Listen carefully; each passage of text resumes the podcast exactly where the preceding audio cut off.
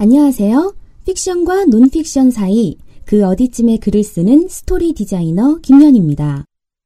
요즘 먹는 방송, 일명 먹방이 인기인데요. 맛있게 먹는 다양한 방법이 있는 것처럼 책도 맛있게 읽는 여러 방법이 있다는 사실 아시나요?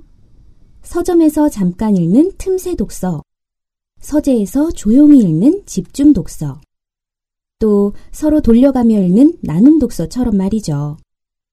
그리고 한 가지 더. 지금 제가 참여하고 있는 목소리로 함께 읽는 독서도 있는데요.